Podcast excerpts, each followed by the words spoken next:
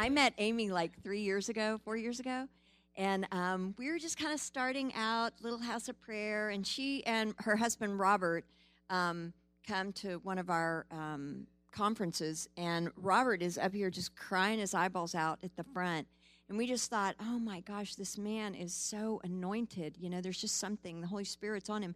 And then we found out he was a worship leader. So then we put him up on the stage and he worshiped, and we were all just like, are you kidding me? We're praising the Lord. Thank you, God, for bringing us Robert. Oh.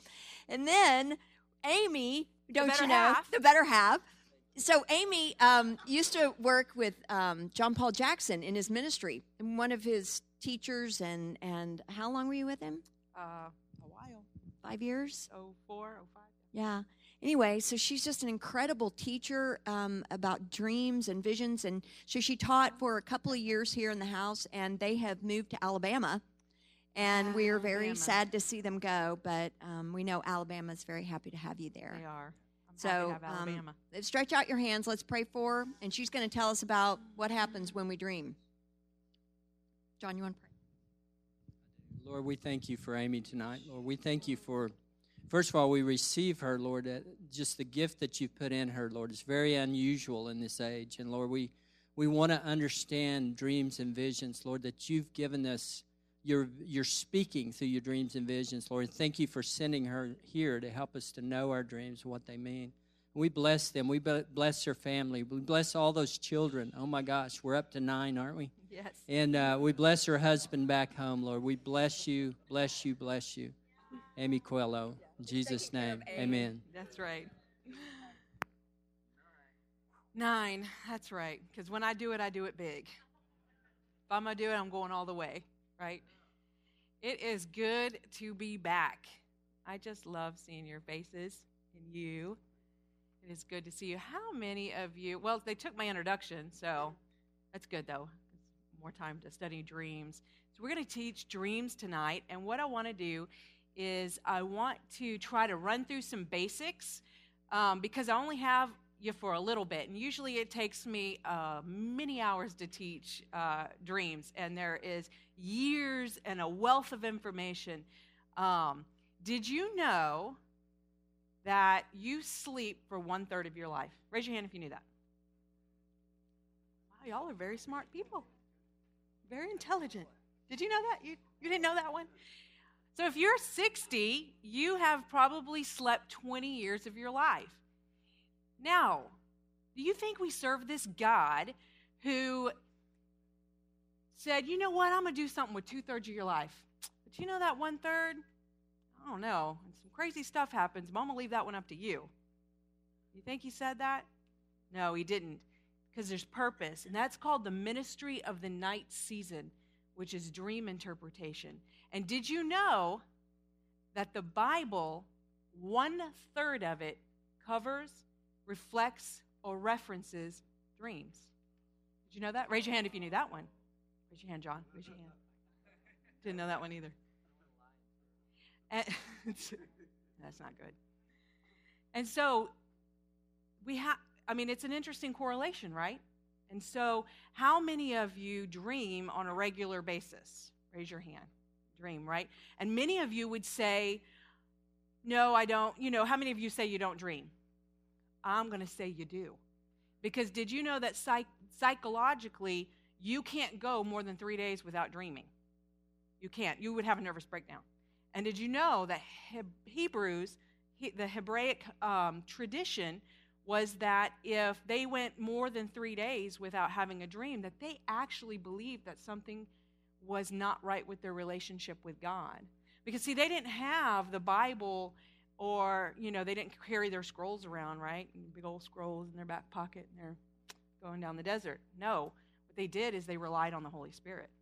They relied on their dreams. They relied on, you know, that it, it didn't, you know, he didn't, Joseph didn't open the Bible one day and go, you know what? I think we need to head that way. Herod's coming. He didn't. What happened? He had a dream.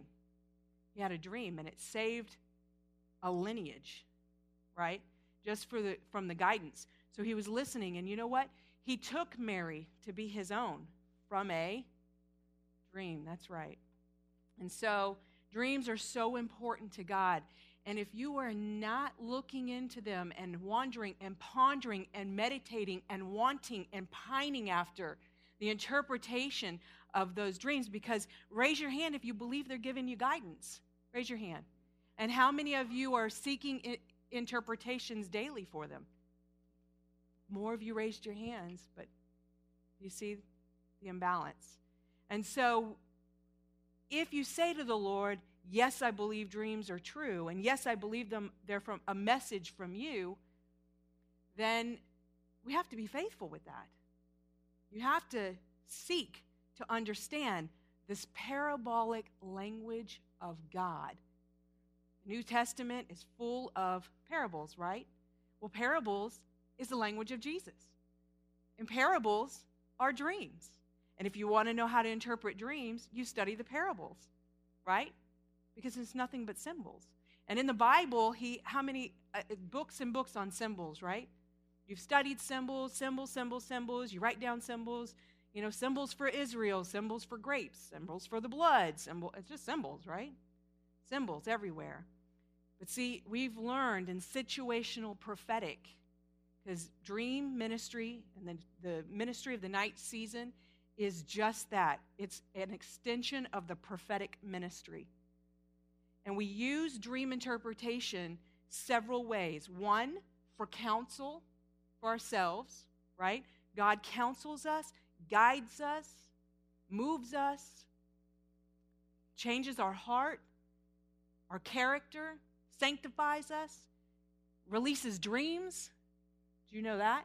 He releases dreams and he releases gifts inside of dreams. How many of you have studied Solomon? And then remember Solomon, and what did he ask for? The Lord came to him and said, I want and he said, I want, you know, this is what I want. And at the very end of that, I mean, it's a long scripture. Have you read it? At the very end, it said, and he woke from a dream. Those were, that gift was of wisdom to judge the gov- and govern the affairs of his people were released in a dream. How many of you want the gifts to be released to you from dreams? And we want to understand this language that God is speaking to us in. And all around us is the prophetic. It's happening. There's symbols everywhere. We can look in our daily life. It, it, we take it out of the box, out of our box, and we, we look behind the veil. Dreams, there's a veil, right? And dreams release the veil and release the parabolic message of God. So tonight, what I want to do is I want to run through some basics. And it's going to be quick, but I know we're recording it so you can get the recording and kind of go through. But I want to take out some principles. I have studied uh, dreams for about 10 years. I've traveled internationally and nationally. I've taught on dreams for about eight years. And um, it's a very interesting subject. I have learned some stuff. And so I hope I can transfer that anointing to you guys and, and release the revelation and ask the Lord to release the revelation and wisdom to you that it will take you to a higher place. And not only that, but it will teach you how to engage with heaven. I want you to learn how to understand the language of the Lord, which is parables.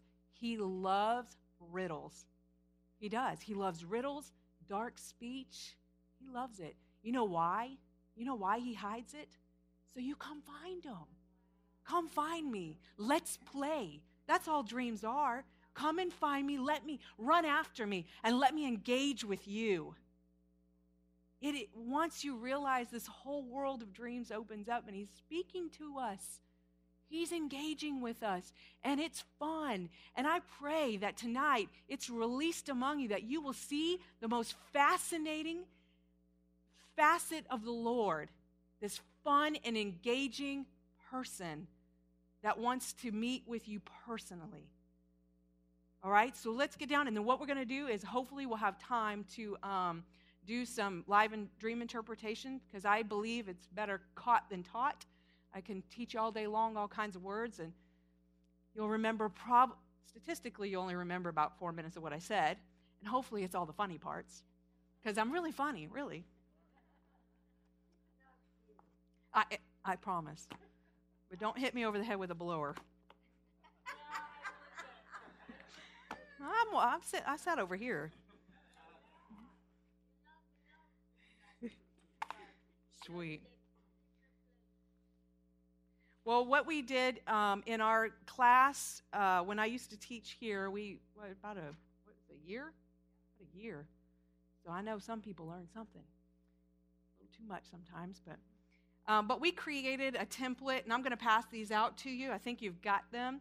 Um, I'd rather you not study them while I'm teaching because because um, I would rather you just listen to me. So, um, but I'll go over them with you, and and you can don't write on them because you know what? I want you to take these home, and I want you to create a dream journal. Raise your hand if you have a dream journal. Great, amazing. And, and then what we'll do is we'll go over some basic principles. And before I get going, um, we have created an ebook. So I'm going to go over some basics, but I go into more depth on dream interpretation.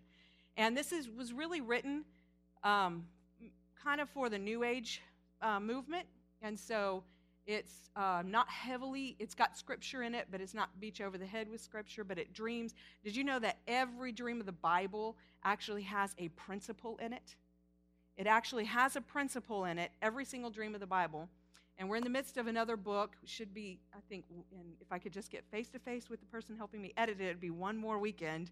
We'll be ready to go. And it's a Bible study.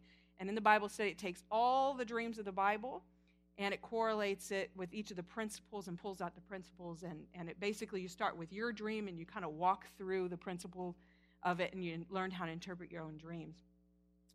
So um, we have those for sale. Is that okay?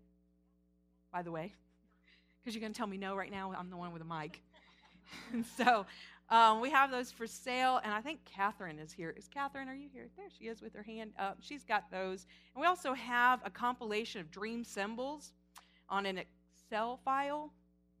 We have them. Excel, you can put them on your smartphone, and you just pull it up on your smartphone, and you pull it up and you know go to the little symbols and stuff, and you can read it. But it's compilation. What we have found um, a, you know, studying and then um, different people's, we kind of pulled it all into one place so you can kind of navigate through that. But I do want to say that for years I have um, kind of rejected the whole symbol books and stuff because I'm a strong, strong believer that symbols are that come from your heart, culture, experience, education. Um, I used to teach dream interpretation in a third world country in um, Honduras. We were missionaries there, and if I said a school bus, we would say, ah, teaching gift, you know, but you say it there and it's, it's mode of transportation. So um, it's different, different um, cultures and environments. You, your symbols come from your heart. And I can tell you one symbol means something and tomorrow will mean something completely different. So people, some people, I won't mention names, text me and say, what does this symbol mean? And I, well, it can mean a whole lot of things. Depends on the context of the dream. And no, it was Matthew. No, Matthew goes, it wasn't me. It wasn't me. You don't have my, no, there's some people I won't give my cell phone to. Yeah. So we have dreams, visions, daydreams, and deja vu. That's right, because how many of you have had deja vu? And how many of you ever wondered, what the heck is going on? What? Did you know there's a purpose you know that? Deja vu is just the spirit realm and the natural realm colliding. It's a glimpse into the spirit realm. Right? And so, because, and how do we know that? Because the spirit realm has no time. Right? And how and have you ever gotten to a deja vu and said, I've been here before? Because you have. Because, see, it's called soul scripting, and God imprinted in your DNA your destiny before you were ever created. And so you have been here because outside of time, outside of this world, there is no time. So in dreams, we lift above time and, and it's released. And so we, we enter into a heavenly realm when we dream. That same feeling is when you're about to drift off to sleep and somebody kind of wakes you up and you kind of that you feel this whoosh feeling. It's entering into the spirit realm that your body is entering in, and that's kind of that same feeling of deja vu. Dreams and visions in the Bible were used interchangeably. There's multiple words in the Greek and the Hebrew for them, and uh, the Hebrews used them interchangeably. Dreams were more symbolic, visions are more literal. Um, you remember the scripture? It says, "And your old men's your old men will Your young men will dream dreams, and your old men will see. No, your young men will dream visions. Come on, really, Amy? How many times have I said that scripture? Good Lord. Right. Thank you, Brad. Thanks, Brad. Brad, thank you. And why? Do you has that ever question that ran through your mind? Why? What is that whole thing? Well, it's a maturity. It talks about the maturity continuum, and the maturity continuum, the principle or doctrine of the of maturity continuum is that it takes a lot more maturity in the spirit world, in the spiritual realm, to understand dreams, whereas visions are more literal and easy to understand your young men are not young men, it's just young in the Lord, young without, without understanding. And so you cannot interpret dreams without the Word of God. You can't do it without knowing your scripture. You cannot do it because the symbols are in there. We revert back to the symbolic language of the Lord. And we, the Lord ha- will not give dreams without scriptural reference. I can interpret a dream and immediately scripture comes to my mind. But you have to be grounded in the Word of God, or it will take you way off. And we've seen that in the New Age realm. Most amazing and, and incredibly gifted people, just their satellites off. They just tuned into another direction, another little station. We just got to get them tuned into the right station, right? Daydreams, they say daydreams are, okay, you're driving down the road and you get halfway where you're going and you have no remembrance of how you even got there. It's scary thinking that I just drove and I don't even remember making that turn or even stopping at that light. How many of you? All the time. And you're daydreaming and it's you know it's kind of scary sometimes too. And so why do we do that? The Lord gives us daydreams. But one of the scriptures that he founds it on is take captive of your thoughts, right? But God gives us daydreaming in order to empower us. How many of you have gone before a meeting? And before you get to that meeting, I'm telling you, you have gone through that scenario. You've gone through every one of them. And what you're going to say never ends up that way. But what you're going to say, I'm going to tell them this and I'm going to do this. And this is, how, right? We, all, we daydream. It empowers us, it gives us power. It puts the vision in front of us. Because, see, we're visionaries, we're vision people.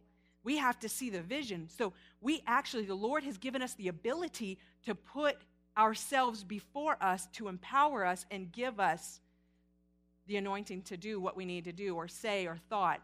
But some of us will misuse it because we don't know what it's for, right? And that can go with any spiritual gift. There's a negative and a positive, also in dream interpretation.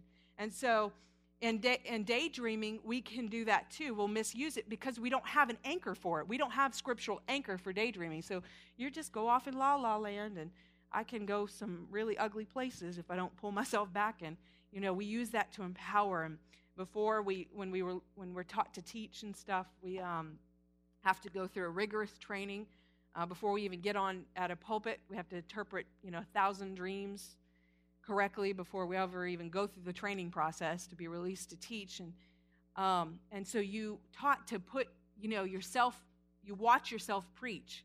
You watch yourself do it because it gives you that power. God has given us the ability to have vision and imagination.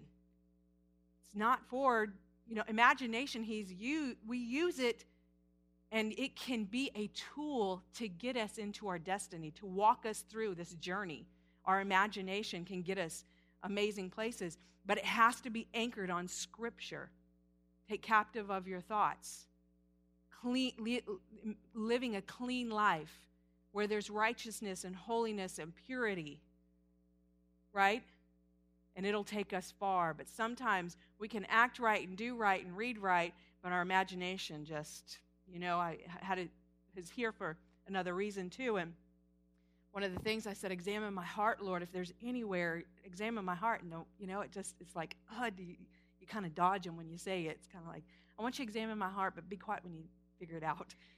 Because, you know, you know, I'm just, but what is it? It was my imagination. I let myself go into some haughty places and I let myself go into vain imaginations. See, he says vain imaginations because there are good imaginations. There is spirit led imagination because it drives vision. We are a man of vision, right? So, there are seven reasons we should listen to our dreams. You ready? Turn to Numbers 12, 6. This is going to be a Bible lesson. We're going to, we're going to zip through your Bible. Or you can write it down. Numbers 12, 6. God declared that He would speak through dreams, visions in the Old Testament. What did He say? He said, Hear now my words. If there be a prophet among you, I, the Lord, will make myself known unto him in a vision and will speak to him in a dream. So he speaks to the prophet who is prophetic. Raise your hand. Don't be ashamed. Raise your hand. Who's prophetic? You're all prophetic. You've all, you have all, because why? Because prophecy is the testimony of Jesus Christ. And dreams are prophetic. Dreams will reveal the testimony of Christ, right? We are all prophetic. You can all boldly walk into that. I release you to walk into the prophetic. Number two, Hosea, Hosea 12 10. God declared that he did speak through dreams and visions in the Old, in the Old Testament. Not only would he, but he did. I have spoken by the prophets, and I have multiplied visions and used parable by the ministry of the prophet. And used parables. Again, what does he mean by that? Used parables. He has hidden something from you. He's hidden that pearl and he wants you to come and find it. He is increasing dreams. And how many of you know that as we walk through these last days, that dreams will be increased? Why? Because we're going to need his guidance. We're going to need to hear him clearly and understand the language of heaven.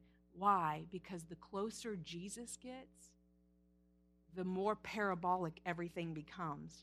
And if you don't understand the symbolism, you won't understand him. Right? And to be able to hear and understand and interpret.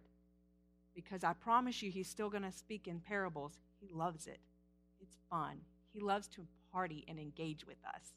He loves it when the lights go on and you have the aha moment of God when, the, when you understand the dream and what he's saying.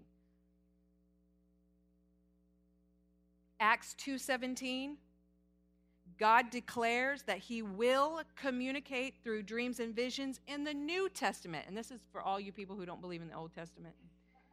Don't raise your hand, please. Cuz I have them. They come, want to tell me dreams are the Old Testament. Here it is in the New Testament. And it shall come to pass in the last days, saith God, I will pour out my spirit upon all flesh, and your sons and daughters shall prophesy, and your young men shall see visions, and your old men shall dream dreams. And again, that's the maturity continuum doctrine. Psalm 16 7.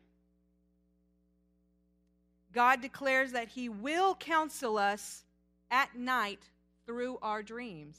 Fascinating, huh? I will bless the Lord who has counseled me. Indeed, my mind, my inner man, instructs me at night. That's good.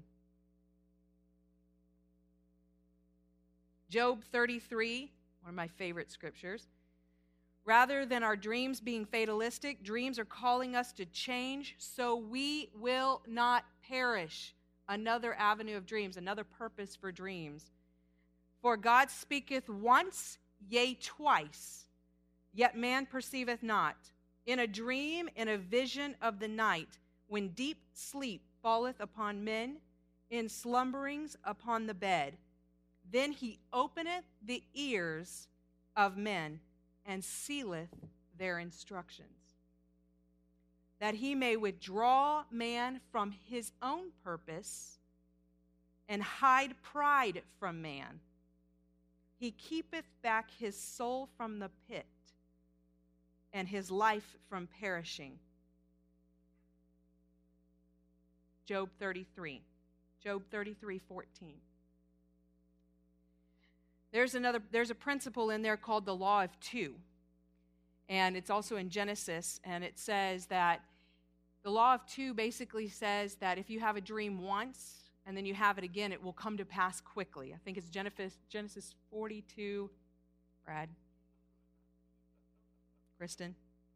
Help me. I think it's Genesis 42, 42 something, 24, 42 or 24. And in that it says, and it came to pass quickly, and the Lord actually says in there, you had the dream twice because it will come to pass quickly.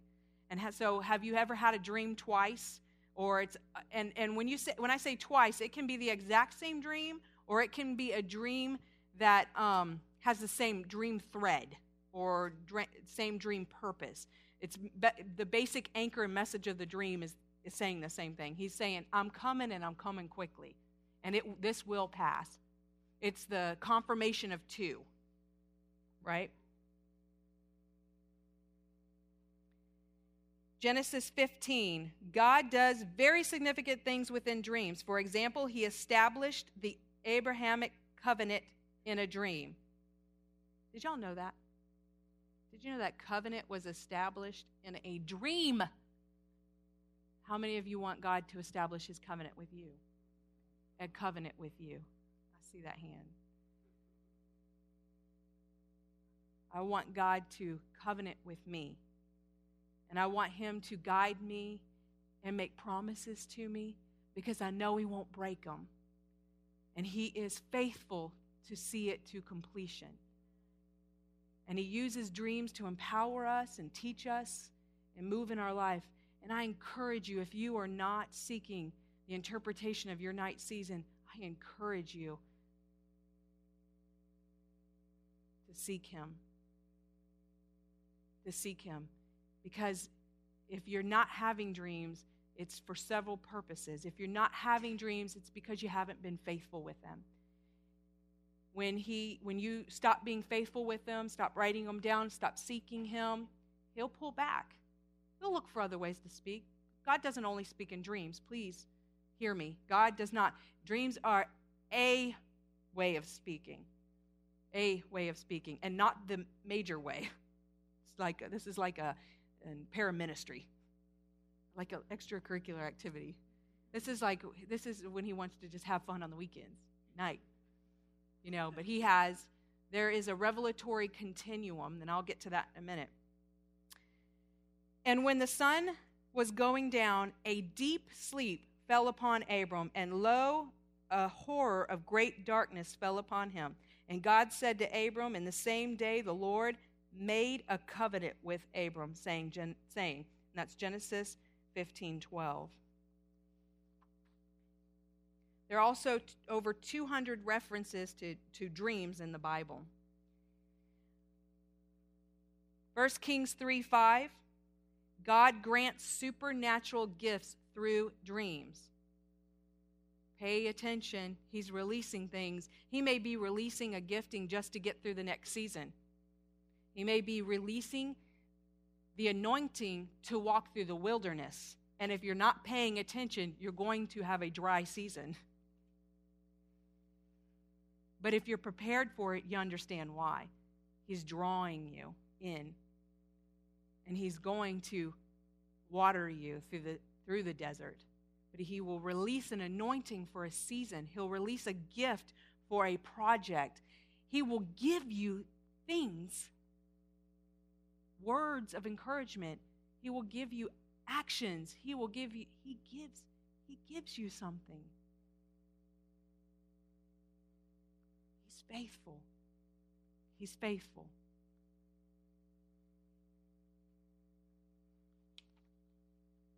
So, summarizing that, the importance of dreams, God has chosen to communicate with mankind through dreams, right? But it's not only dreams. We have what's called the maturity conti- or the uh, revelatory continuum. And if you've been in my classes, you're so sick of hearing that, right? Probably quote it.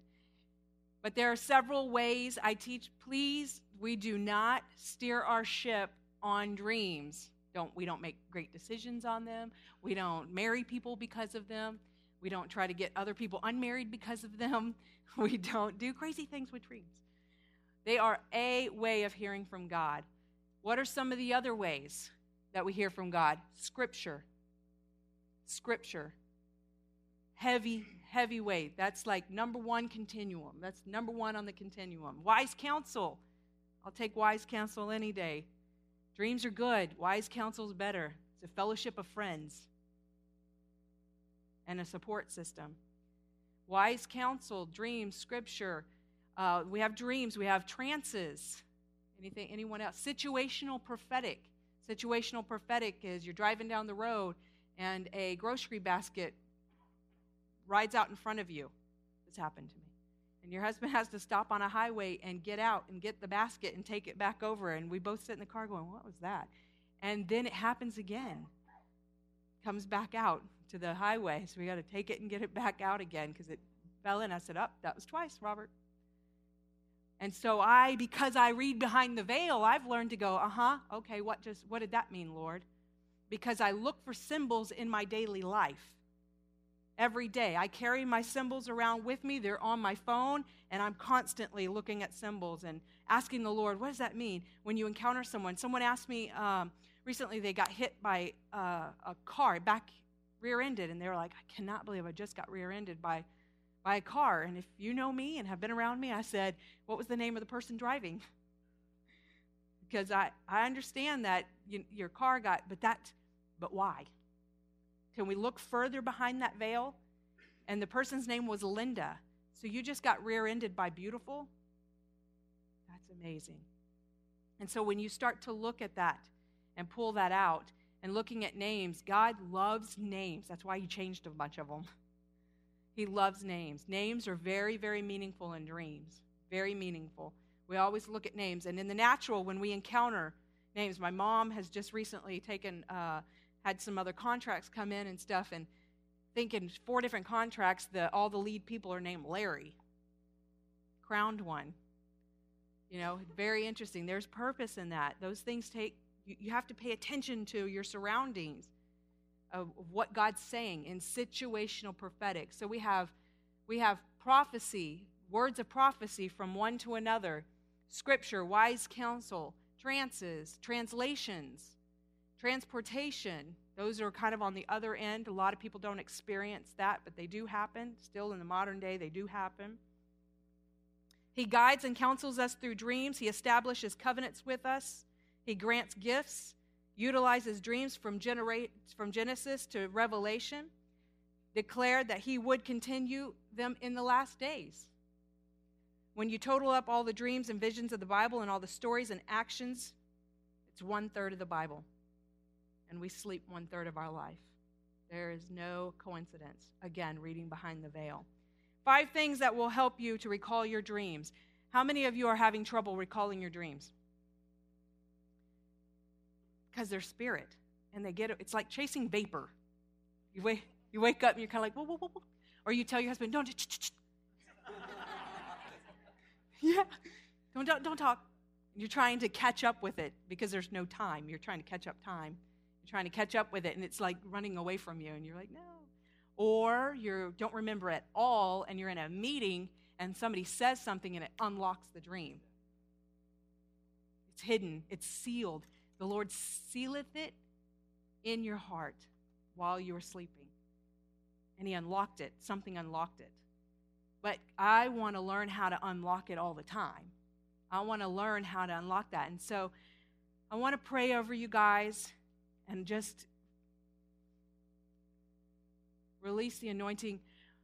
But you have to say, you have to say, Lord, I believe in dreams. And I repent for not following and chasing after them. I repent for not looking at them as a worthy method and messenger from you. I repent, Father. And I believe that you send a message from heaven to speak to me, to guide me, and to lead me. I believe. And Father, I release wisdom, revelation, knowledge, and understanding. Father, that you would take them into a higher place, a deeper place with you, God. Father, that you would bring them to an understanding, a supernatural understanding of symbols and interpretation. Lord, corporately, we repent, Lord. We repent for not being faithful with our dreams and our interpretations and our hearing, Lord. But speak to us, Father. Speak to us again. Father, I ask that you would move on the people, you would move on each of us, and you would take us into a higher place, Lord, in our dream life, a deeper place. Lord, I, I ask that you would release revelation, wisdom, knowledge over the people today, Lord. That they would have encounters with you in their night season that would surpass experiences that they've ever had. Father, that you would release the gifts, anointing, from heaven in their dreams, God. Wisdom, I speak wisdom. Wisdom, revelation. We thank you, Father. Well, another way to um, recall your dreams is keeping a journal beside your bed because you know what? Actions mean things, huh? Lord, I'm going to put my journal here and I'm going to I'm going to wait for you. And I'm going to tell you the biggest test you'll ever have with a dream is you will have a dream at three in the morning, and he will ask you to wake up and write it down, and you got a moment of choice. It's called a moment of choice, and I have failed so many times. But he's so faithful that he still comes. He still comes. And so we write it down, and we are faithful to write those dreams down. You don't have to, and I do, I tell people this all the time. You can record it on an iPhone. It just sounds really weird when you listen to it the next day. I promise you, you sound demonized. It's crazy. It's like you, you're listening to yourself and you're like, wow. It's weird. I don't even do it anymore because it's just weird.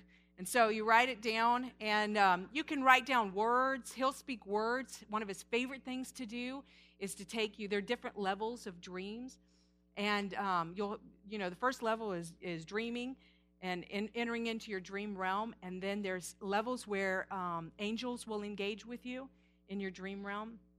And then there, then Jesus will actually, you'll have the dream, and then he'll start it over, and he'll walk with you through the dream and give you the symbols with the dream. And let me tell you, this, they're nothing like you would have that throws you because they're symbols, right? There's just symbols you. You're like, really? Because that's not what I studied and he'll walk with you through the dream and he'll talk to you about the dream happens uh, i hear it you know once see the great part about the levels of dreaming is that you can't do it until you know you can do it and so you i give you permission i give your spirit permission to dream and to ha- and to enter in so deep into the dream realm into the spiritual realm that jesus encounters you and walks with you in the dream. And angels come and move in your dreams. And it, so you open your spirit up to it and then all of a sudden it starts to happen. And I, it's so it's so amazing in my classes when i hear the people they're like you're not going to believe this. I had a dream. And uh, there was a person he's not here tonight but he was um, having a dream and in the dream he kept seeing this woman walking away walking away and i said well next time you have the dream tell her to turn around so he has the dream again oddly enough I, it even surprises me still and he has the dream and, and he says hey dream ends. So he's like, I don't know who she is. And so again, he has the dream and he said, Hey, you turn around. And she actually turns around and he can't see her face and it's complete faceless, but you can learn to operate in your dream. It's called lucid dreaming. Lucid dreaming. And we don't do it until we know we can do it, until we've given our spirit permission to do it. And so you can go in and operate in your dream. You can change things around. Um, there was uh, a friend of mine who there was a, a she had a uh, son who was in a she had a dream. She was sleeping a Sunday afternoon. Sunday afternoon, she's sleeping. She has a dream. Her son's in a car accident. She dream, she went to dream classes. Says, "Oh no, I'm going back to sleep." She goes back to sleep because you know you can get up, go to the restroom, come back, and go right back in the same dream. Right? You've done that. It's another level of dreaming. And so she goes, you can go back into lucid dreaming, ask the Lord to let you go back in, and you can change the end of it. He gives us the power to change. So he changed the car accident, hit from behind. An hour later, someone knocks on the door, and uh, her son had been in a car accident. But he wasn't hurt, it hit from behind. and she had dream dreamed, but she also had a, a gift for dreaming. Um, she had a gift for dreaming literal things that happen. People have different types of dreams. And 95% of our dreams are about us. It's about me. I can't tell you how many times people tell me, oh, it was so and so was in my dream. It must be about them. Nope, it's about you. 95%. 5% of the people will have dreams for others, and that's determined on your sphere of influence and your level of authority. Pastors, intercessors, prof- pastors and, and intercessors, kings, Nebuchadnezzar, remember he dreamed about um, being great and mighty and cut off with a tree. It was actually a kingdom that he was, because you have a sphere of influence. Intercessors will often dream about other people. How do we know if it's about us or the other pe- person? A good indication is what's called intrinsic and extrinsic dreaming, right? Intrinsic means that we are acting out in the dream. We are in the dream. People are engaging with us. We're walking through the dream. Extrinsic is you are viewing the dream. You're just watching the dream happen. That can be about others and not you. If you are engaged in the dream, it is pretty, I never say there's 100% in dreams because it's always out of the box. So I say that, but 95% of the time it will be about you. And what are dreams for? Dreams are to reveal its sanctification issues, character issues, emotional issues, things that are heavy on the heart. Whenever you're interpreting a dream, you think, what was I encountering last night? What struggles am I dealing with today? If I dream about an animal, a bear, in the dream, I look and say, How is that bear? What characteristics of that bear are inside of me? Show me, Lord. I always give people the place to, to go to the negative first. This is the one place in your Christian walk that you can go to the negative first because you want to look and take note. I, I have a self realization checklist. You know, is my motive right? My heart right? You know, this got to be. I always look and, and ask, is this a, a, correct, a correction dream? Are you correcting my character? Because I promise you, you want God to correct your behavior in a dream instead of in the pastor's office. Because I know. Much better. I, I pay attention to my dreams now because I'd rather him do it. He's much more graceful than man. Get eight hours of sleep because you actually will dream. You'll go 30 minutes and then you will actually only dream three to five minutes at a time. And then I think you, the longest you can get is about 15 minutes. But it seems like it's, you know, some dreams just go on and on and on. But that's a time issue again. We operate outside of time. Some seem very short, but they're about three to five minutes. But you want to get a full night's sleep. Um, there are three sources where dreams come from God, your soul, and the enemy. Very few times uh, does the enemy, in fact, there's only one uh, time in the Bible where it even talks about that, where the enemy can, and that's in Job, where he uh, gave, the enemy gave him a dream to cause hopelessness and despair. Um, so we do want to watch out for soulish intentions of other people um, entering into our dreams. I've had classes where there were people dreaming, and um, this person had a dream, and this person had a dream about that person, and they had the same dream. I've been in a counseling situation, going through a very, very hard time at a church, and we were asking God to help us get through, help us get through, and He really led us through that with dreams. I mean, he would give us, he would show us what was going on and what was going to happen in the meetings, and actually would allow us to hear, like Gideon, hear what was going on in the dream. He would, he would allow us to know. And, and my husband and I would grab our hands back in 05 and, Lord, give us a dream. And, and we would have the same dream. We would wake up having the exact same dream. That's weird. That's when I said, okay, I'm going into the ministry of teaching dreams because that was unusual but it can happen and there are different levels and when you start paying attention more and more to your dreams you're going to be busy after this. With the daytime stuff and now you got the nighttime stuff and it's going to be busy but there's grace for it and it's fun. Seven foundational principles for interpreting dreams. You ready? Number one most dreams are symbolic. So view them the same way you would view a cartoon. They're symbolic, They're, there's a message behind them, right? Um, you can develop your understanding of dreams by studying the parables. Go through and interpret the parables. Every parable has an anchor and one message. Get one symbol and get an understanding of it. And you will begin to see. Play Pictionary, that's another way. Let me tell you something. I am probably the most analytical person you've ever met in your entire life. And the fact that I was called to dream interpretation, yeah, it was totally God. Because I am just analytical. My husband talks to me in pictures and he's like, Yeah, it's like being on first base and then you run to second base. And I'm like, Can you just tell me in black and white? Just, can you just, what?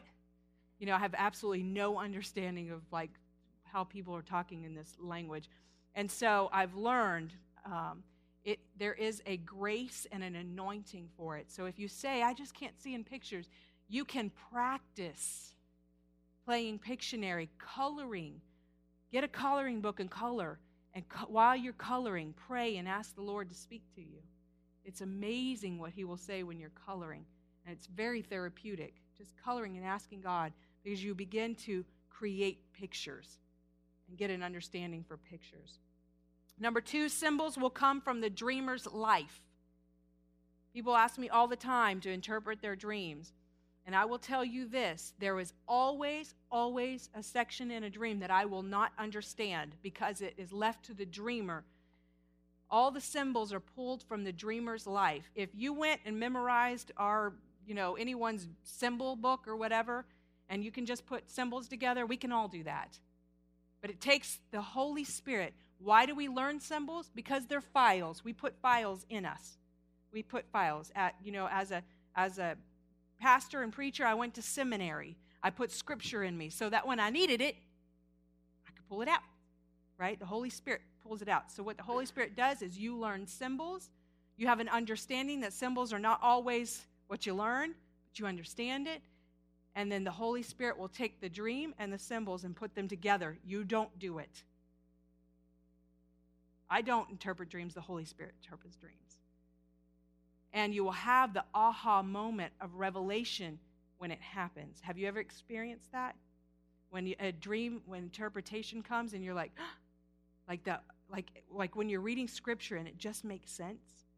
It's called, you know, revelation. You know why? You'll have the same feeling when someone interprets your dream. And if you don't, don't accept that interpretation not from me or anybody else. If you don't have that spirit of revelation with it, don't accept it. Keep searching. Keep searching. Because dreams are spirit to spirit communication, just like revelation in reading the word. It, we take it from word form to spirit to spirit communication. It's the same spirit when you're dreaming and, and you have dream interpretation. When someone interprets your dream, so you have to have that aha moment of God where it clicks, where you feel it. There's a feeling that goes with it. So what so we ask them, what does that symbol mean to you? See, because I've I've taught dreams internationally and in different cultures, I have to ask, you know, what what is this dream? What is this? So when I say this symbol, what's the first thing that comes to your mind? And then they'll be able to tell me because a piano may mean something different. I will tell you a snake is demonic, right? And probably 80% of you would tell me the same thing, right?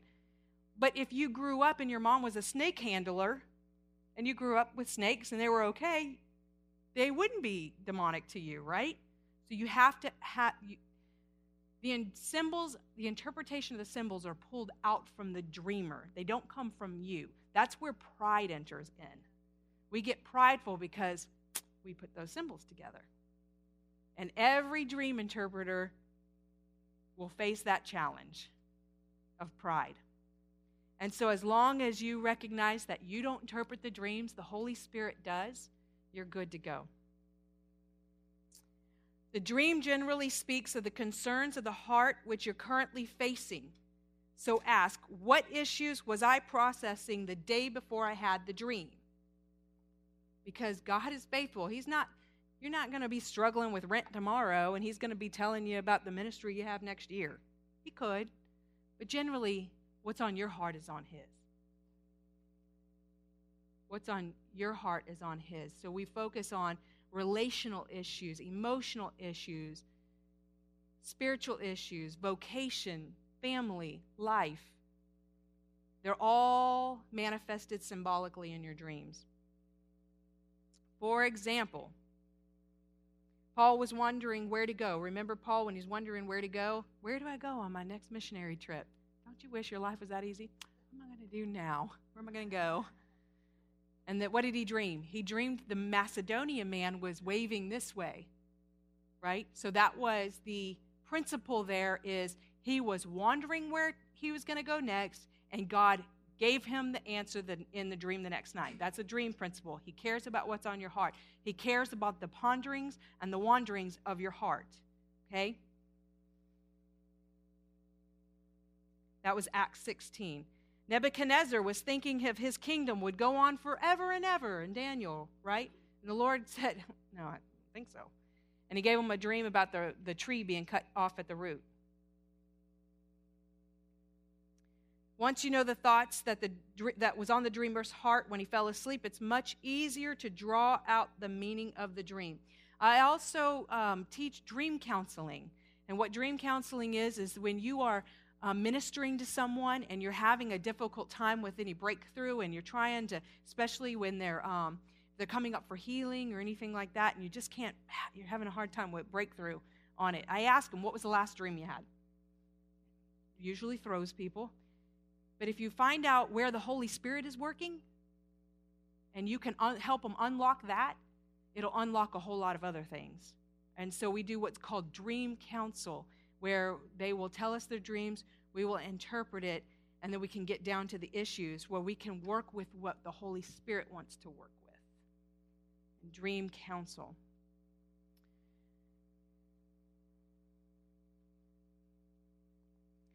As for these four children, God gave them knowledge and skill in all learning and wisdom. And Daniel, he had understanding in all visions and dreams. The meaning of the dream must come from the dreamer. Realize you know nothing about dreams, but through the dependency of the Holy Spirit and the skillful use of questions, you can draw the meaning from the heart of the dreamer. Counsel in the heart of man is like deep water, but a man of understanding will draw it out. The dreamer's heart will leap and witness with a aha. Don't accept anything less. Keep searching. You're close, and it makes sense, but it's not logic we're looking for. We're looking for the Hebraic understanding, which is through revelation, not the Greek understanding of logic and reasoning because we were real trained for that. Dreams reveal but do not condemn.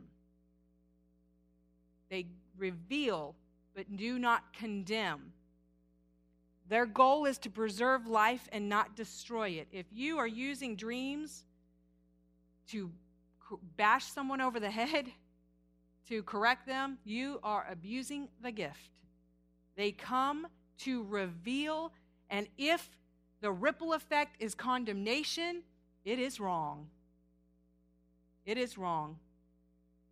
It does not come to divide. We see that with Joseph. It does not come to divide. There will be jealousy.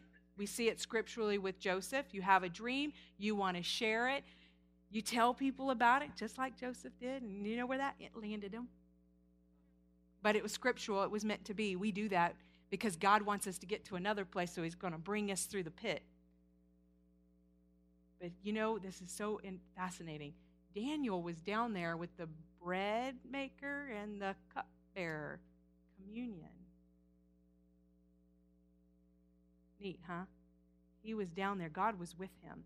He was breaking bread and sweating blood down there. Promise you that.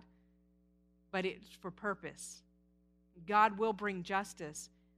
But if dreams, or if you're using dreams to condemn someone, then you are abusing the gift. And I have seen it all too many times, especially when we get so caught up in understanding dreams, because I promise you, you'll get uh, dreams and you'll probably get a dream book and you'll get some dream symbols and you're off to the races and everything's about dreams and it's fascinating and wonderful. And then God will swing you way back over here in this pendulum until you find some balance. Because I have met a few people who just go, everything is dreams and dreams, dreams, dreams, and make all the decisions on dreams, dreams, dreams. Doesn't matter how many times you say don't do it, they still do it because it's fascinating. But if there's no balance, there's no balance. It can't all be, there's got to be word and spirit. Can't all be spirit, can't all be word. It's got to be word and spirit. And we live this life trying to find the balance of that. We've created tons of denominations trying to do it too. People of, who understand dreams is a very, very small group of us. But we've started to see in the Lutheran movement, especially, that dreams are really coming. People are starting to, to gather it. But, you know, we think, oh, we hear dreams all the time. We interpret dreams. We are in a community of dreamers. But we are a very small portion of the, of the body of Christ. Very small. Because I tell you, a lot of people will kick you right out of that church if you bring up your dream stuff. I mean, I was asked just recently to start teaching dreams in a Methodist church. That's going to be fun. But we're starting to see a lot more, and we were talking about the, the charismatic Catholic movement moving. And I tell you, uh, Robert and I lived in Honduras, and we had um, we taught dreams there, and talk about grasping a hold of it. Catholics, they are amazing. They understand it. They get it. Not like Baptists who want to remove you from their church. We like you, but we'd rather you not come back. Never make a major decision in your life based on a dream without receiving additional confirmation. When you look at the revelatory continuum, never ever make a decision in your life without at least three confirmations of, of the revelation continuum that I talked about. You won't make a move until you get wise counsel. You won't make a move until you have a dream or there is prophetic word spoken to you, or prophetic situational prophetic, or how about this one? Scripture. It's amazing. We, we should get back to that. Scripture. Scripture is an amazing, and, and can I tell you, let's practice not reading just scriptures, but let's read chapters at a time. It's amazing what you will learn and what God can speak to you when you sit down to read. When you sit down to read, I encourage you to read chapters at a time. Don't read just references and scriptures and pull them out here. You'll get a little bit weird. Just a little bit. And can we all commit to not being flaky? Yeah, when we interpret dreams, let's just not be flaky. The natural interpretation, it's very simple, is usually the right interpretation. We don't have to get weird. Dreams aren't weird when we interpret dreams, the first dream, the first interpretation, you want to isolate the feeling of the dream. Is it positive or is it negative? Isolate the feeling of the dream. Not all negative dreams are from Satan. Not all negative dreams are from Satan. In fact, how many of you believe me when I say nightmares come from God? Like you, and you didn't even take my class. Nightmares come from God. You're going to stone me, aren't you? Yes, in Job it says, I terrify you in your dreams. You know why? Because the word dream actually, uh, the word dream is, uh, if you speak Hebrew, I'm totally going to jack this up, but it's kalam or kalam, or who speaks Hebrew? Get me here. Okay, good. No, nobody here. It's kalam. and it actually means to be branded to. So have you ever had that dream where that just won't go away and you remember it like 10 years later? It's branded to you. And sometimes God has to get our see, he we have a different view of fear than he does. Right? He brands things to you. So nightmares are not always from the enemy. It can be that he's branding something to you and trying to get your attention. Right? He brings war. right? What we view as peaceful, nice, and the angelic woo of God, He brings war and He makes a point and He wants to get your attention. Now, when you have dreams and faces are changing and you're feeling violated, that is not from God. Absolutely from the enemy. When you feel violated in your dream, there are demonic entities that can and will enter your dreams. One of them is called the incubus spirit. Raise your hand if you've heard. Yeah, okay. And so it's a it's a sexual spirit that will come and try to enter your dreams and cause you. And so people, you know, they don't want to ask, but they have these very vulgar sexual dreams and you're a Christian and a believer and you're like, "What? Who are you going to tell?" You'd be surprised if me people tell me. but but who are you going to tell? You don't want people to know that you're having these dreams. But the, can I can I they're not from you. They're from the enemy. He comes to kill, steal, and destroy.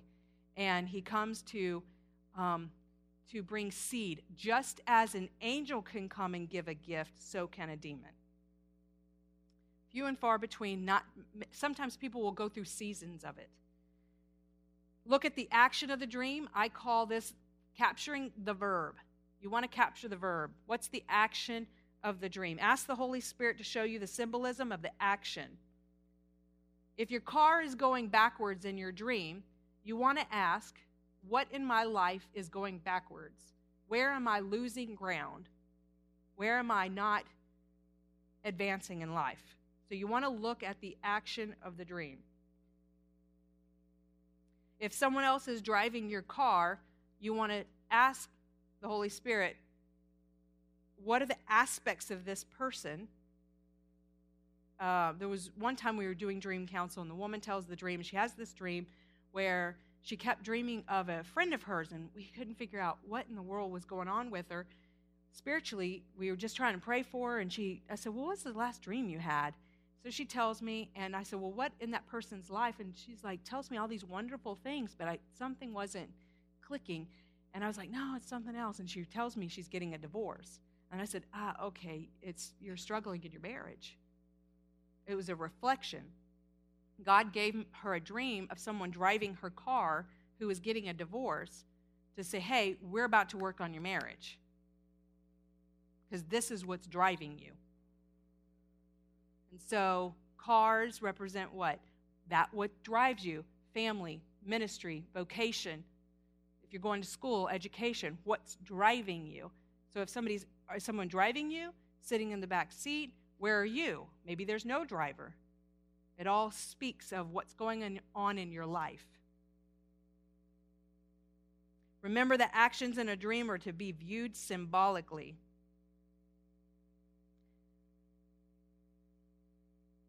Once you've used the feeling and the action of the dream to identify the aspect of your life that it's revealing to you, the rest of the symbols will be much easier to identify. So, what you want to do is you want to get the action, uh, the, the feeling, positive, negative, then the action, the verb. Am I running, soaring, chasing, falling? If I'm falling, eh, where, how do I feel like I'm losing ground? If I'm soaring, what ways am I advancing or coming above my situation? Rising above, overcoming challenges. So you want to get the action, the verb. And then you start at the beginning and you just start asking the Holy Spirit. And guess what? You don't have to take courses on dream interpretation. It's, it, it's, it'll go faster, but you don't have to. The Holy Spirit will teach you how to interpret dreams. The Holy Spirit will teach you. You don't have to go pay the hundreds of dollars to take courses. But just like going to seminary gave me a little bit of a head start, gave me some foundation, some solid foundation. It was wise counsel to learn. It is good. But you if you are busy in your life and you don't have time to go take all those classes, you can ask the Holy Spirit. He will reveal the symbols to you. Now, y'all want to interpret some dreams? Yeah. Real quick, people in your dreams will always represent characteristics within you. Animals will also uh, often represent your emotions. Numbers and dreams are generally exact. Every dream in the Bible where there was a number, it, it literally happened. when we had the Joseph and the his uh, the the stars and the moon were 11, his brothers were 11, right? Likewise, the cupbearer's dream of three branches stood for three days. It was exact. For the chief bread maker, the, the basket and the was three days. The Pharaoh's dream with the seven cows was literal. Dreams with numbers are literal. That's not always the case. Sometimes God likes to mix stuff up, not just add and subtract. But you want to uh, get this? Do y'all? We're going to do just maybe two dreams. Do we have time? Yeah, yeah. Y'all can leave if you're ready, but no, we'll be here all night long. No. Catherine, you ready? And Laura, you want to write it? So Laura's going to write, and we're going to explain some. Did anyone bring a dream journal? And can I? Can we keep it short? I love short dreams when I'm teaching. Just easier on everybody. Don't give me all these flying cars, because you prophetic people can run me around.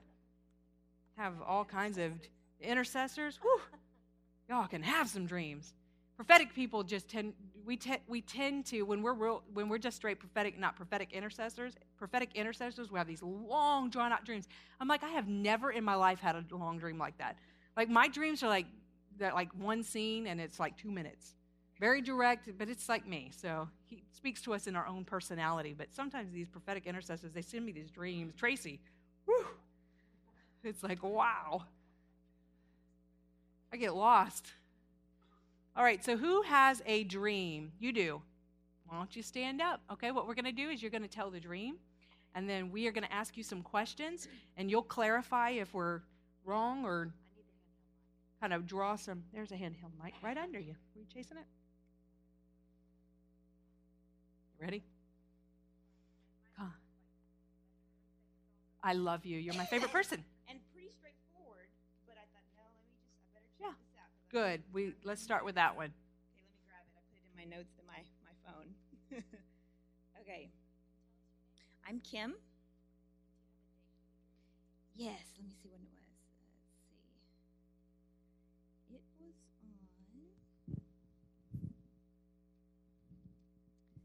August 9th. August 9th. Always write down the date. The date means a whole, whole lot what you will see is that you will actually dream in patterns. You'll dream in patterns. So if you're keeping a journal, you can go back and you will see certain times of a month or a year you will begin to have certain dreams. Prophetic dreams are uh, change comes at certain seasons. You'll see in my life, seasons change always in the winter. I always have, uh, or you'll have struggles, certain struggles, so you'll have certain dreams. So always write down the date. The dates can be very, very significant. So always write them down, and you will begin to see a pattern in your dreams. You, when you hear this, no, tr- trust me, I've heard them. Is, is there a chance that you could title it for us first? Thank you, Catherine. You are a good student. The anointing. The anointing. And why do we ask them to title? Because if you ask the dreamer to title the dream, they will always give you the anchor. So it tells you what you're about, what, what they're focused on. It actually will draw out of their heart. So if I were to title the dream, I would have titled it differently. I don't know for because I haven't heard it, but the dreamer will always give you the anchor of the dream. And an anchor is what will hold down the dream. Because dreams are spirit, and you can go in all kinds of crazy directions with dreams. They will have you can hear the interpretations will get crazy. So you'll have an anchor in the dream and you want to anchor it down, and everything will point back to that. Everything in the dream, all the interpretations will point back to the anchor. Okay, so the anointing. Oh, yeah. Uh, the feeling of the dream? Intense. You're going to see in a minute. It was, it was literal.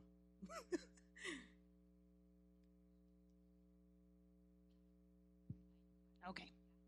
So I'm talking to a group of men and women. We're outside. We are about to go to minister to people.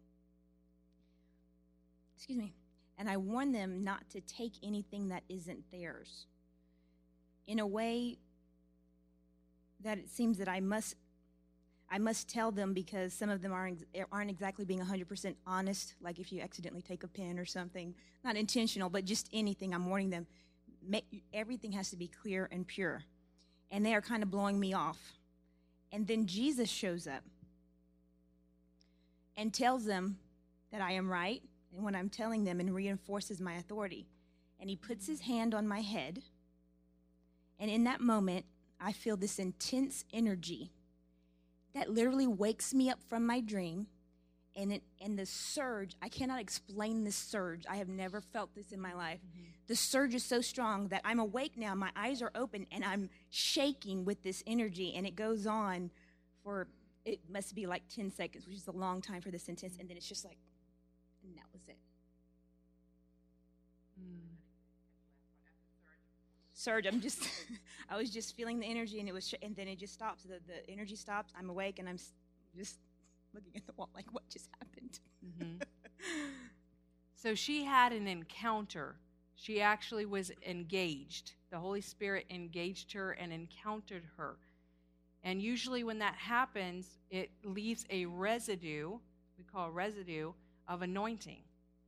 And it will empower you for your next project. It's something that He comes to give you to empower you. Like Solomon, when he says, Ask me what you want, and he was empowered to walk that out. So we get we are touched by the Holy Spirit or angels in a dream in order to move into the next place. You have anything?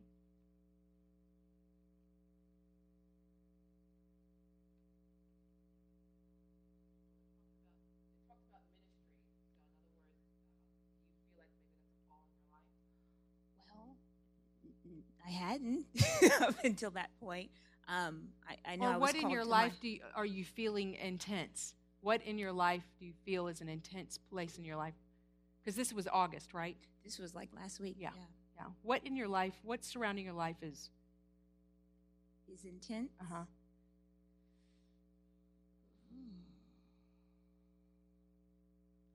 The only thing is my searching after God and trying to see what His call is on my life. I know He brought me to my occupation, mm-hmm. and I don't, and so I know I'm not called to full time ministry unless He changes that. But uh-huh. I that is full time ministry, by the way. Right, exactly. But you know what I'm saying. I'm yeah. like I'm I'm going to a paid job, which He called, and He told me that back when I got into yeah. that field. And so I'm I'm just he, see, I'm at the point now where I'm okay. Lord, where, where are we going? What do, what are we doing? What's going on? And then this happened. And so in the dream, you are you have um, wow i've never had that effect on anyone. They've never ran out yelling. Um, so in the dream you are telling people that something's not right. Yes i was telling them to be 100% honest in their dealings. so there's a sense of righteousness right? Mm-hmm. so you are bringing righteousness. And the lord in the dream is coming to confirm that and will confirm that to them. So you don't have to be afraid because he will reveal it when the time comes. Okay. Because when you when you stand to correct someone, it can very, be a very intimidating factor, and you may not know. It could be to leadership, it could be to others that you're working with, but he is empowering you to bring a plumb line, mm. and you don't have to worry because he's going to come and he'll reveal who you are to mm. them. And so he engaged you, empowered you for what's to come. So how would we work that out? How would we would we just go about our day and go, "That's cool, Lord. Awesome." What would we do? What would we do after that dream? That's my question. What do you yeah, do? You're like, what do you what, do? Well, what have you done? Um, I just nothing. Nothing. You know, I'm like, what does that mean? Like, I, I yeah. need some counsel. What what is that? Yeah. Yeah. Well, it's for intercession. It's for intercession because you want to, because you're about to be called to be a plumb line. And that's going to take a lot of intercession. He's letting you know I'm about to move you into something. Mm-hmm. It's going to be uncomfortable, but I'm going to be there and I'm going to pave the way for you. So the, the prayer is, Lord, show me. First, let's repent on where we haven't been righteous and where we've stolen from stolen it's you always listen to the nuances of the dreamer always listen she said pen, stealing pencil or stealing a pen or you know taking something just kind of little stuff breach of integrity mm-hmm. it's that breach of integrity it's just kind of crossing the line when you use your personal cell phone at, at work right you're stealing time from your employer Right. right? Right. It's little bits of integ- in- integrous issues.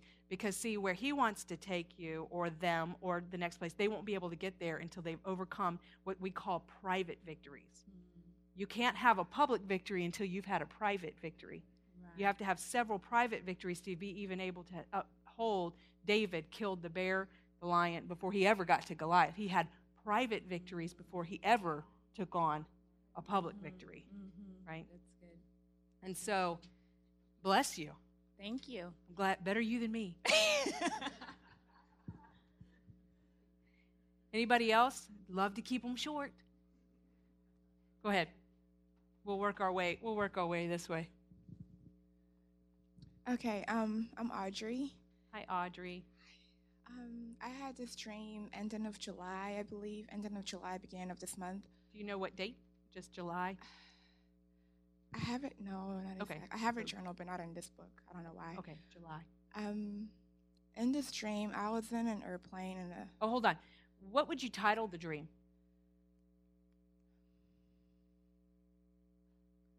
um, Holy Spirit. I love one word titles. Makes it so much easier. Anointing, Holy Spirit.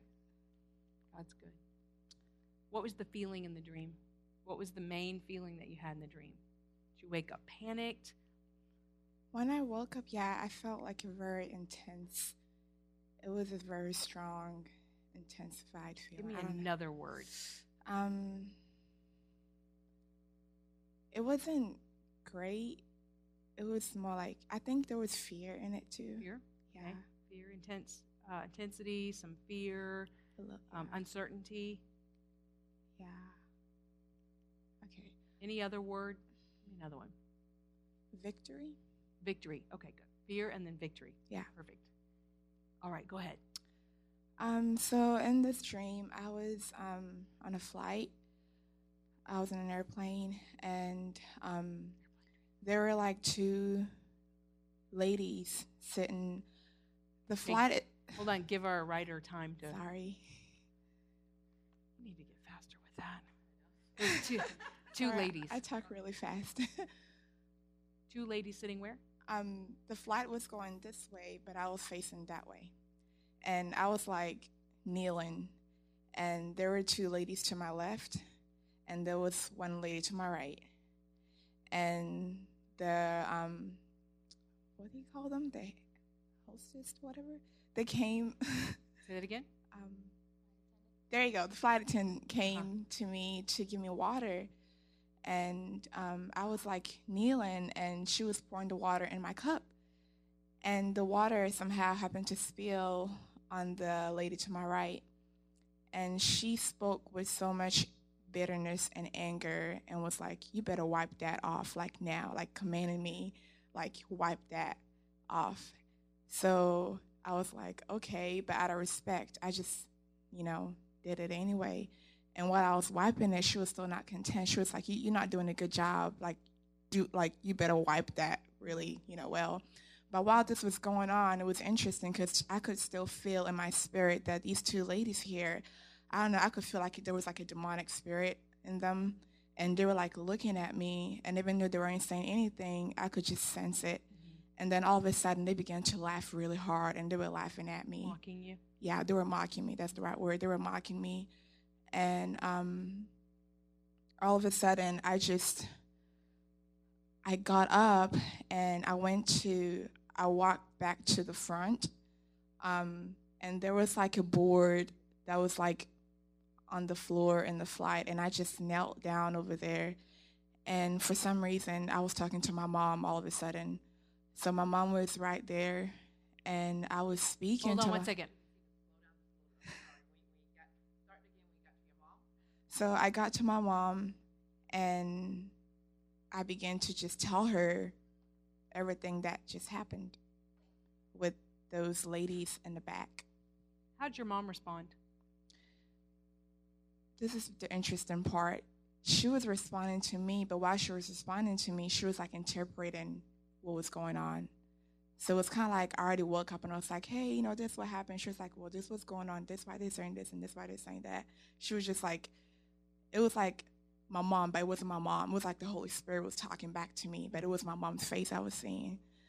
Um, and she was telling me that, you know, so while she was talking to me, it gets crazy. While she was talking to me, I wasn't looking at them. I couldn't see them. I was too far to even hear anything they were saying, but I could hear everything they were saying while I was away from these ladies. Um, so that's when I think the fear began to creep in, and I was like, um, and they were saying things like, "Oh yeah, she thinks she's so, you know, she knows everything. She thinks she's good." They were mocking me, and um, um, yeah, so they were really mocking me, and I feel like they were just twisting something good into bad. It was kind of like, you know, she thinks she knows what she's saying. She thinks she knows what she's about. I don't remember all the exact words, but it was not good.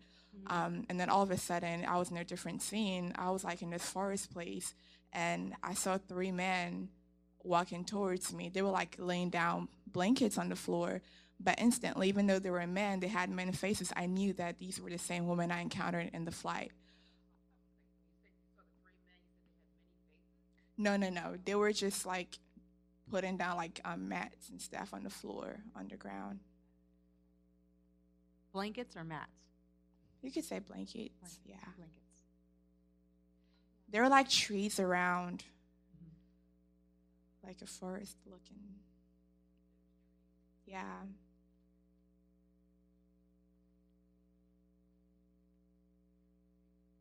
And even though the faces were men in my spirit, I could tell that it was the same Ladies. ladies I encountered. Um, and they began to walk towards me. And I just began to say the name of Jesus. And I just extended my arm and I was like, in the name of Jesus. Before it wouldn't come out, but then I just kept saying it in my heart. And I was like, in the name of Jesus, in the name of Jesus. And they were coming closer, but I kept saying it. And then I woke up in the bed. And the funny thing is, my hands were like right on my stomach, like right here. And I woke up. I don't know. It was You're laying right- hands on yourself. my yeah, my Yeah. hands was like right here, and I was like laying down like this, and I was like, in the name of Jesus. And I woke up. I was in Sarah. I was like Sarah. I spent a night at her house, um, and I was like, she was like, Audrey, you were you were worshiping. I was like, what are you talking about? I was like, I was I had just had a crazy dream. She was like, no, I heard you singing. I was like, that must have been the angels because I was not singing in my dream. but she said she heard me worshiping, and well, good. um, Okay, well let's let's move on so we can get but so the anchor of the dream would be the airplane, right? The first scene took place in an airplane. So the first symbol that you will always want to take hold of is where were you? Where were you? Were you in your childhood home? Were you at church? Were you in a restaurant? Where were you in the dream? That will anchor you down, okay? So and it's usually what the whole dream is about is when you find that anchor okay? So this one happens to be an airplane. So what do we know what do airplanes represent? Tracy come on. What are airplanes? Estrellita? Ministry? Say that again. It can be if it is a big plane it can be uh, an, an international ministry or calling. If it is a helicopter, it can be something for the individual. But it's definitely something that is soaring in the spirit realm. So it's talking about your, uh, your calling, your operation, you're operating in the spirit realm. If it is a domestic flight, it can mean something uh, nat- local, local or national. Usually, local is um, helicopters, and then you have your planes, which are, uh, you know, you have international, domestic planes. Um, so this is gonna this is speaking about her calling and what she's called to. That what is gonna ca- what is gonna rise her above situations.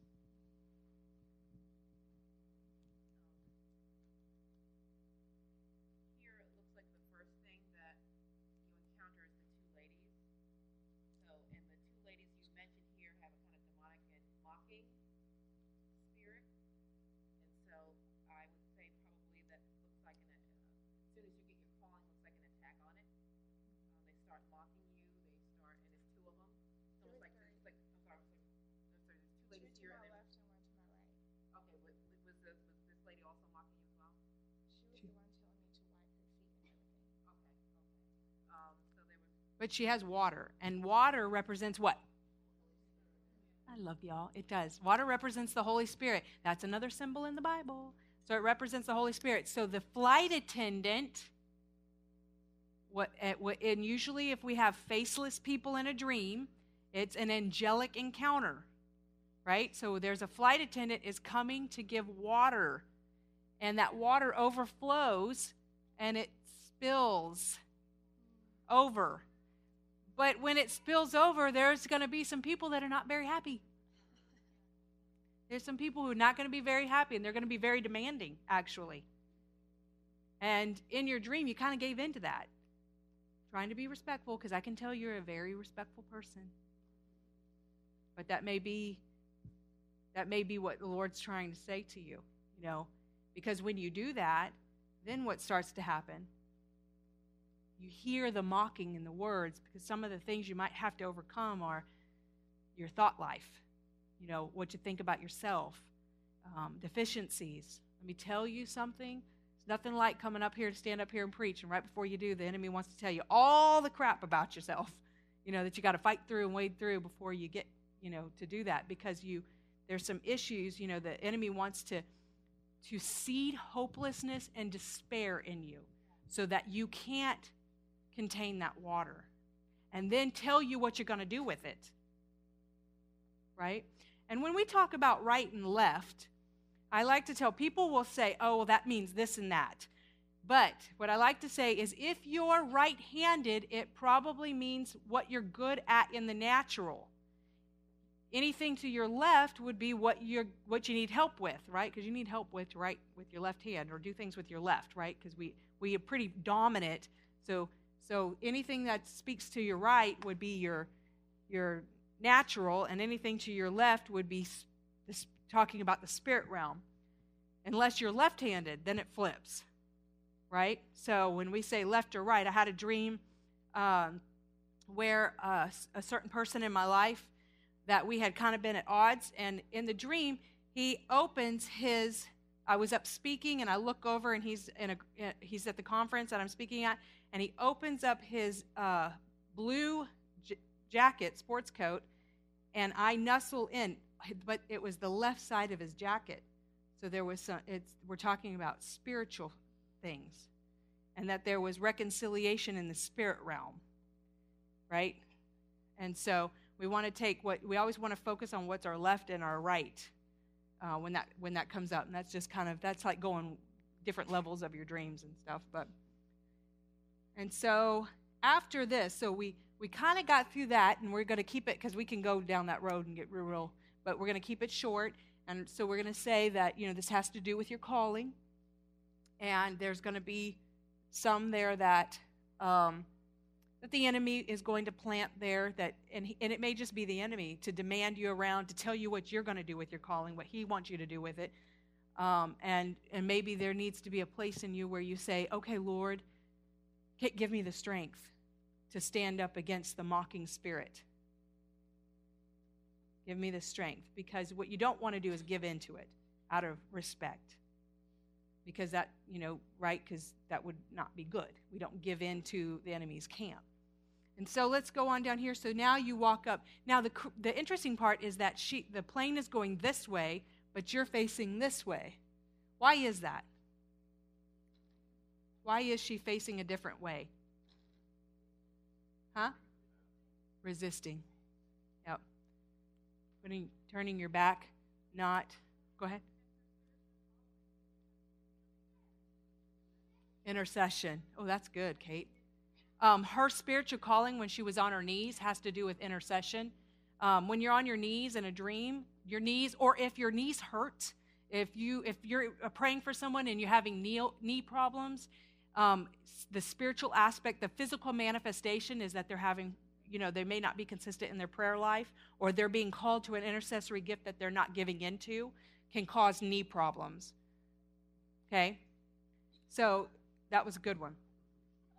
And so you go up to the plane, up at the front, right? You go to the front, and you're talking to what is your who is your mother. And moms can represent the church or the Holy Spirit in a dream. Can also represent other forms of authority in a dream. But moms tend to represent um, this the soft side of God, which is the Holy Spirit and the the church. Although the church sometimes isn't so so soft. I like what somebody told me. She's not here, so I'll say it. Sheep bite. I love that. They got teeth. And so, what he did mean for, for the church to be soft, a soft place to land. Anything else? And so now, why do we leave the scene from the airplane to the forest? Well, what do trees mean? People, leadership. Trees provide covering. It also can mean Jesus, a tree. Uh, can also mean a kingdom. Remember Nebuchadnezzar's dream where the tree was cut down, can, can represent something you've built up, a kingdom that you've built up. But a tree can represent leadership or a multitude of leaders, may mean that you are being called to operate with in a leadership capacity. So he's going to be moving you into a place. Once you and can take this situation and handle it, then he then you get you get this part and moving you into a leadership capacity. Blankets generally are good in dreams. Blankets are a covering, warmth, a place of refuge. You go and you lay down on a blanket. Blank, blankets are generally n- not bad. Remember in scripture where he takes the blanket on the four corners? But you recognize the men there too. So, what could he possibly be saying there with that? Why are the three men now that now work but have the same form as the woman, but different form? Huh? Could be could be what? Accusers. Yeah, in leadership. Sometimes I'm just going to let you know in ministry, sometimes leaders aren't all good. We want to be, but we, sometimes we can be pretty silly. And so sometimes you will encounter in leadership, there's going to be an encounter, and it's good to be forewarned about that because what you don't want to do is put people on pedestals only to find out that we that everyone's really still human and we all make mistakes, and and then pull pull them off the pedestal. You know, so if you go into that that we all wear pants, you know, and, and understand that we all have deficiencies and faults, then you won't be offended. You won't be offended. And that's one of the things that and the key element here, and you can sum this up real quickly. We're talking about a calling, but you have some work to do. And, and what God really wants to, to characterize with you and sanctify an area in your life is what are you going to allow in your ears? What are you going to focus on? And He's given you the opportunity. He's telling you ahead of time because it will save you from years of hurt and pain. Okay? Did you have an aha moment? A lot of them. Good. That's good. I did too, and I love it. Thank you. And and what's really great is that she was laying hands on herself. That's that's key because God is giving you the anointing and the power to to speak to yourself and to declare victory. Because remember you said, don't let fear come in because you will get the victory. Great. Okay. Another one? Why do more hands keep popping up? I'll stay here all night long, but I do have to fly back at six in the morning, so my ride wants to get asleep. Let's do yours. You right there, black shirt. Mm-hmm. You. Yep. Well, I will tell you, I don't do third party dreams, and let me tell you why. Because there's a, a, an element of revelation that you lose when it's from somebody else. And so it's very difficult um, to do because I can't ask questions and and you can't it, that spirit to spirit you really can't can't engage and so it's it's really difficult some yeah everyone's going like that you have you've been kind of like this okay sarah but it's short right sarah Yeah, it's real short. I'll say it real quick and real easy. Okay. The Wait, what- title what- yeah. Explosion. The feeling freaked out. okay but this isn't the one i interpreted like two This years is new. This is from Saturday. you had another explosion dream because i remember Oh, you These are like everything's exploding and I'm always getting shot. Yeah. constantly. No, I really remember you. Yeah, this one's even weirder. Okay. Um, freaked out. I don't know if that's a feeling. It can be Uh-huh, a feeling. It is now right? in this day and age. My Yeah. kids say it all the time. Severe worry. No, I don't know. Freaked out. Okay. I'm in New York City. Not at the college this time. No. And I'm walking in the street with Vince. With I don't know what Vince. Vince means, but we can Somebody look up Vince. probably means Prince. What is it? Overcomer. So there's a reason she's walking with Vince. There's a reason Vince is in the dream. There's multiple levels to dreams, but we always take the first level and say, How does Vince relate to me? I'm acting out in the dream, so therefore Vince must mean something to me. This isn't about Vince, but at some level it may after you get the first level. Because Okay. God has a- an amazing way of intri- intricating things. Is that a word? But if it, Webster didn't get them all. If it is, it is now. I always make up words when I preach. It's amazing. Okay. My own dictionary. Um, the sky starts to turn bright purple, pink, and orange.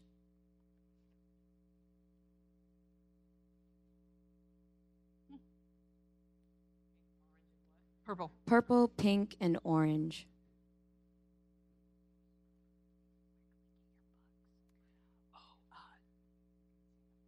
Oh, This- my books, if you would like to buy a digital version of the book, because it's not in hard copy yet, um, we're getting there because we're trying to expand it. Uh, and the dream symbols, Catherine has a thumb drive to sell you. So that's where you can get that. Go ahead. The sun That was a small commercial. started to grow and it became four times its normal size. She has these dreams. I Ooh. remember her. Um, and then it exploded. And Vince and I were watching it explode, and it looked like a wave of red liquid and jello.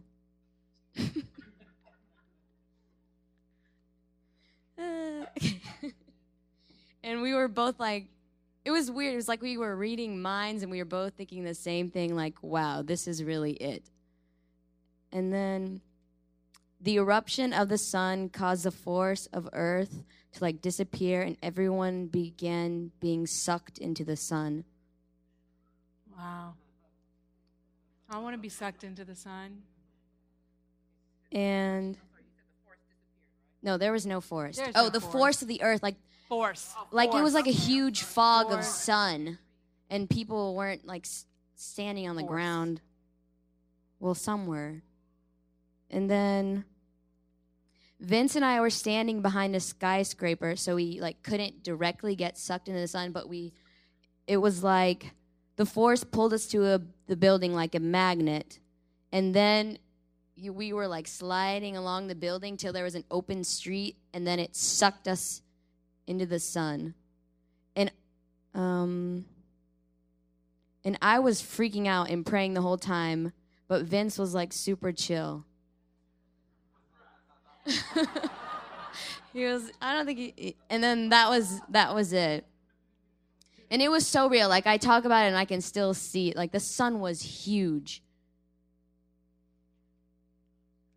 the end literally And so, was it like New York City or it was New York City? it was a city but with lots of skyscrapers. it might have been boston metropolitan. not new york city because there was more openings like you could actually see the sun where in Yeah. new york city i don't know it if you would see it the was. sun So, why do you think it was marketplace? I mean, why do you think it was business, buildings, busyness downtown? Why do you think that? Commercial? What would that speak of? What in her life would that speak of? Yeah. It could it could speak of she could are you an intercessor? Or are you prophetic in a, the office of the prophetic off you know are you called the office of the prophetic? Yes. Yeah. Yes. Yes. See now you're committed. Because it's on tape and so we have a city why why could it could it be speaking of something outside of herself or is it speaking of something in her? It could could be, and I'm because I'm not getting any revelation on this. Somebody else may, but it could speak of um, business. Are you in? Do you have a job? Could speak of your job, right? Do you work? I have a Yeah, no. I will work. it. Okay, so I I'm asking the it's not a dreamer if she works, and she doesn't now. So that's it. I'm going to go ahead and say that's probably not what this is about. And so I want to eliminate. What I want to do is I want to start with the local self, and and and then I'll I'll expand the the authority, the sphere of uh, influence. Okay. So now Usually, if you're an intercessor or a prophetic intercessor or pastor, your sphere of influence will be bigger, so you will dream outside, further away from yourself, basically. And a lot of prophetic people will begin. In fact, my daughter had almost the exact same dream. When did you have this? Saturday. That my daughter had almost the exact same dream, like a week and a half ago, almost exactly. Sun exploded, sucked in. No she and she only has a few of them a year, and she just happened to have one just like this. So when you were saying, I was like. So the question is, is once we figure this out, and does anyone have any revelation on that? Because I do not. Well, the anchor has to be where you're at, and what you're. The anchor has to be because that's going to because this is an action. That's an action. It explodes. Sun explodes. But we want to know why is she in the city? Why does it start out with her in the city? That's the question. Why is she in the city? Go ahead. Just get hey, listen, we're just guessing here. We're just practicing.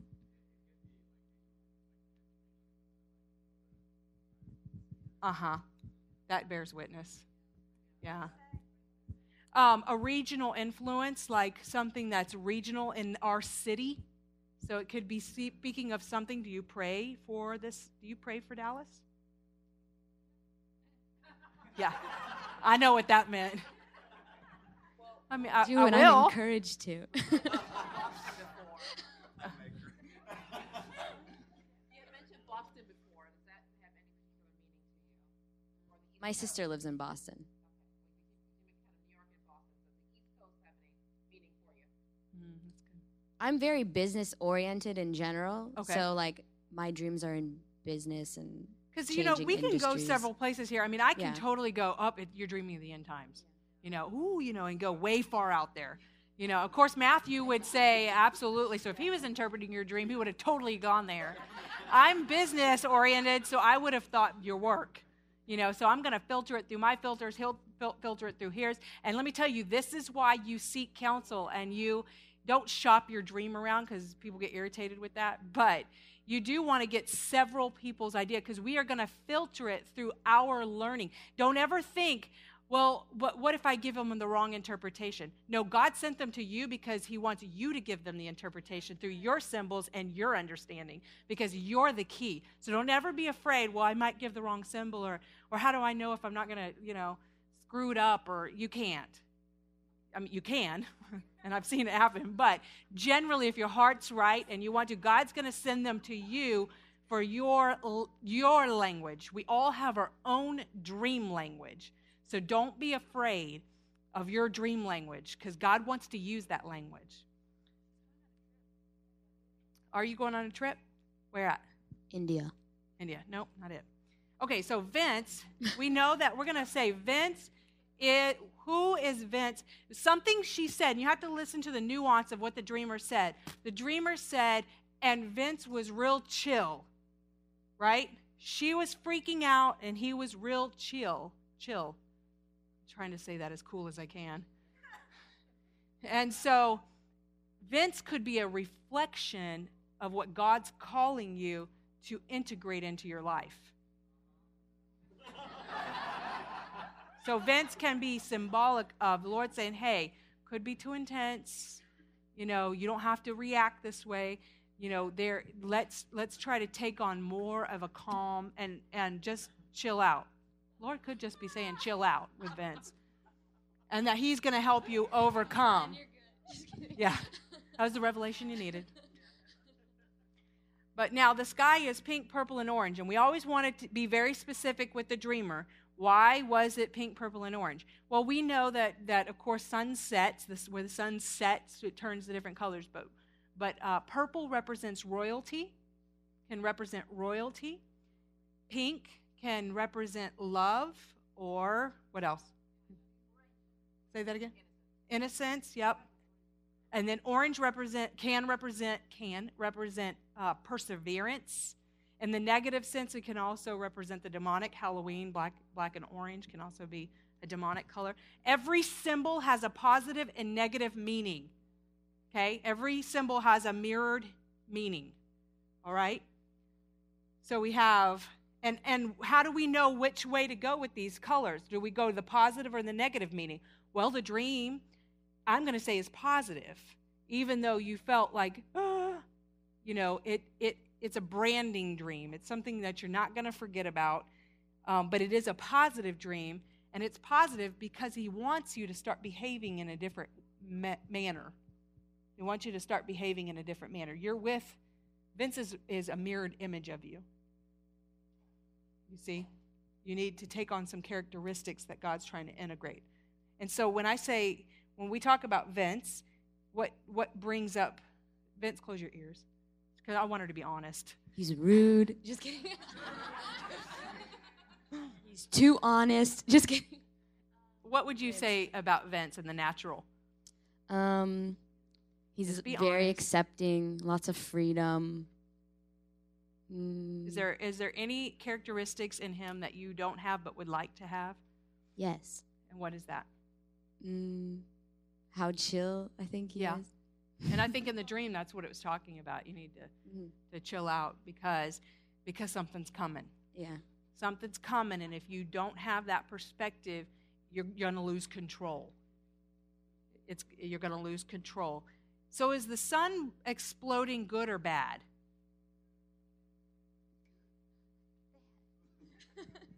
Good or bad? Catherine, good or bad? Good. But see, and you have to say, sucked up into the sun. Yeah. You could see people like being sucked down the street and then up to the sun. A rapture.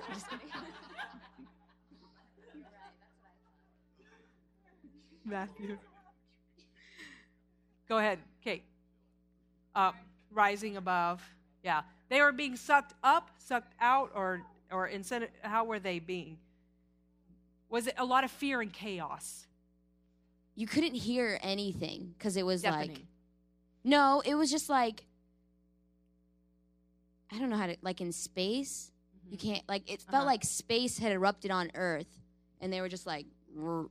Yeah. and so you couldn't hear anything. You could just kind of see this mistiness, and people kind of like uh, what is it when you have the ball and it goes up and it comes You down? You were hiding behind the skyscraper, Yeah. and the skyscraper. Well, we weren't hiding. me- We were just like walking, and we happened to be behind the skyscraper, And so we didn't were- get sucked in directly. You were um, walking against it. No, we were walking down the sidewalk, Mhm. and then the force of the sun was sucking everything like a magnet toward it. But we couldn't go like the sun wasn't sucking up the buildings; it was just the people, and so we just like kind of slammed against the building, and then it dragged us along the side, mm-hmm. and then to where there was an open path for the sun to take us. Yeah. Anybody? Go for it.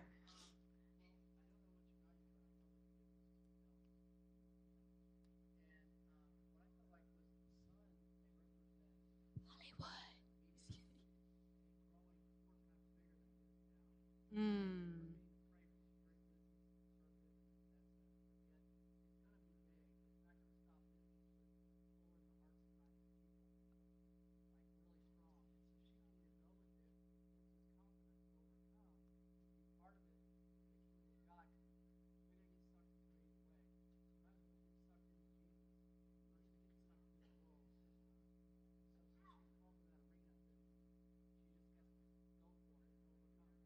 Yeah, I'm done. You can teach now.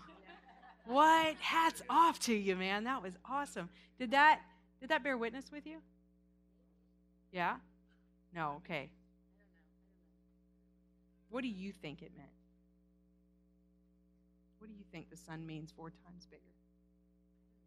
I don't know the color because like when the sun exploded it was so vibrant like the red and like it looked like like liquid like Mhm.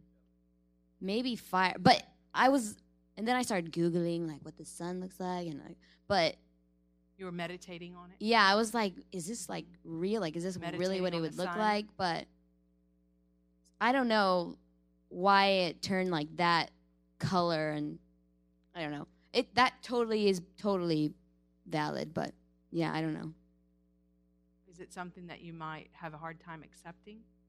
That Are you accept? Are you having a hard time accepting the aha moment, i'm not sure what you're saying or uh, are you having a hard, Hard time, time acce- accepting what he ha- has just said?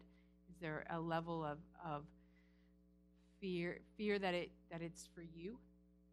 no No. It, so you're pretty confident in. i know that's what the lord has called me to do Okay.